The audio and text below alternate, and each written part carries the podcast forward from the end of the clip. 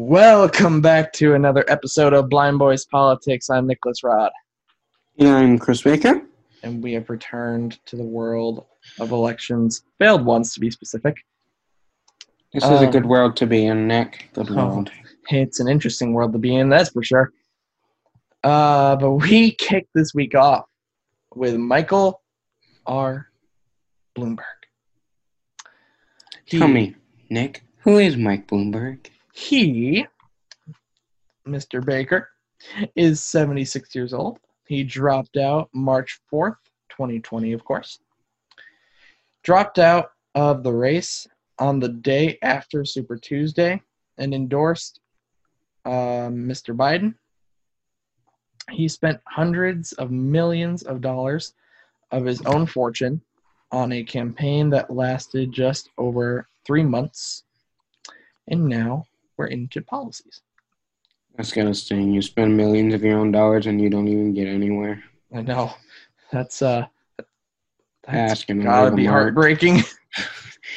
But onto its first policy is gun control. Mr. Bloomberg has placed particular emphasis on universal background checks on assault weapons ban and a crackdown on gun trafficking.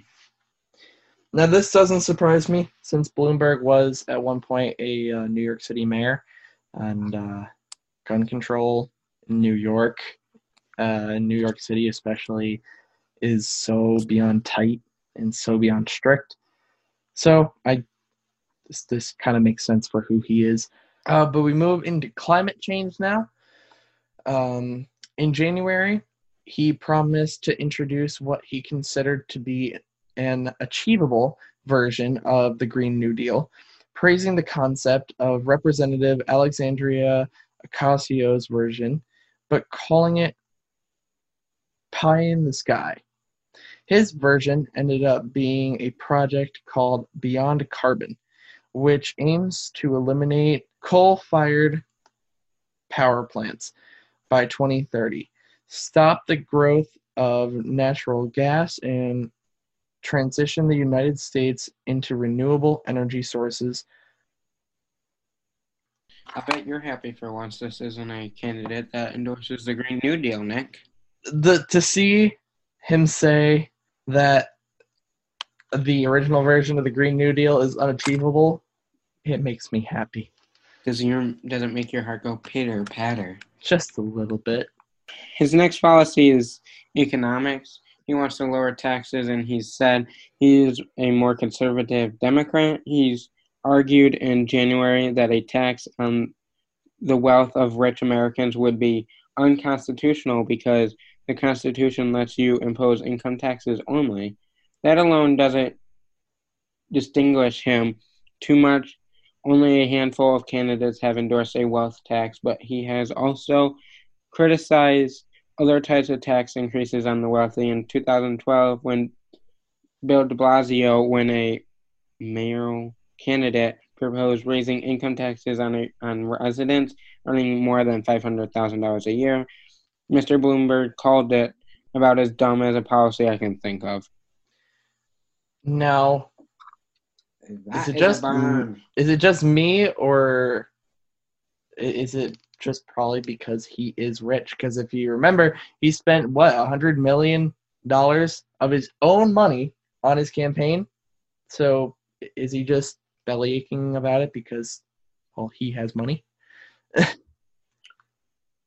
You know, that's one way to look at it, and that's probably the way many, many people did look at it.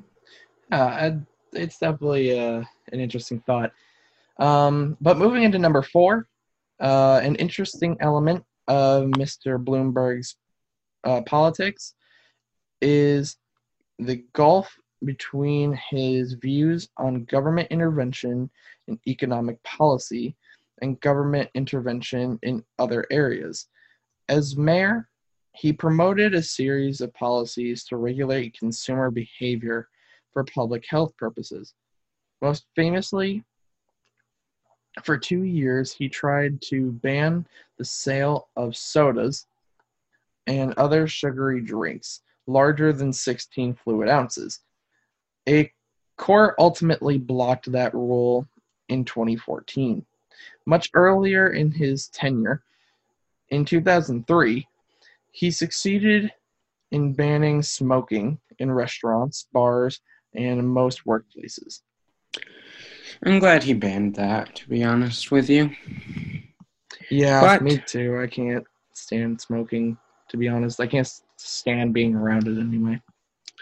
I don't mind if you smoke, but if I'm sitting down at the Texas Roadhouse eating dinner and you're sitting next to me smoking, you're gonna ruin my food, buddy, and you are not gonna be paying for my bill, and I have to pay for it. So, Yeah. but moving on to policing, one of the most contentious elements of Mr. Bloomberg's mayoral was his support for the New York Police Department's stop and frisk policy, which allowed officers to routinely stop, question, and search people on the street. The over- overwhelming majority of subjects were black or Hispanic, and few of them turned out to be doing anything wrong. A federal judge ruled in 2013 that, as applied in New York, the policy was based on racial profiling and was unconstitutional.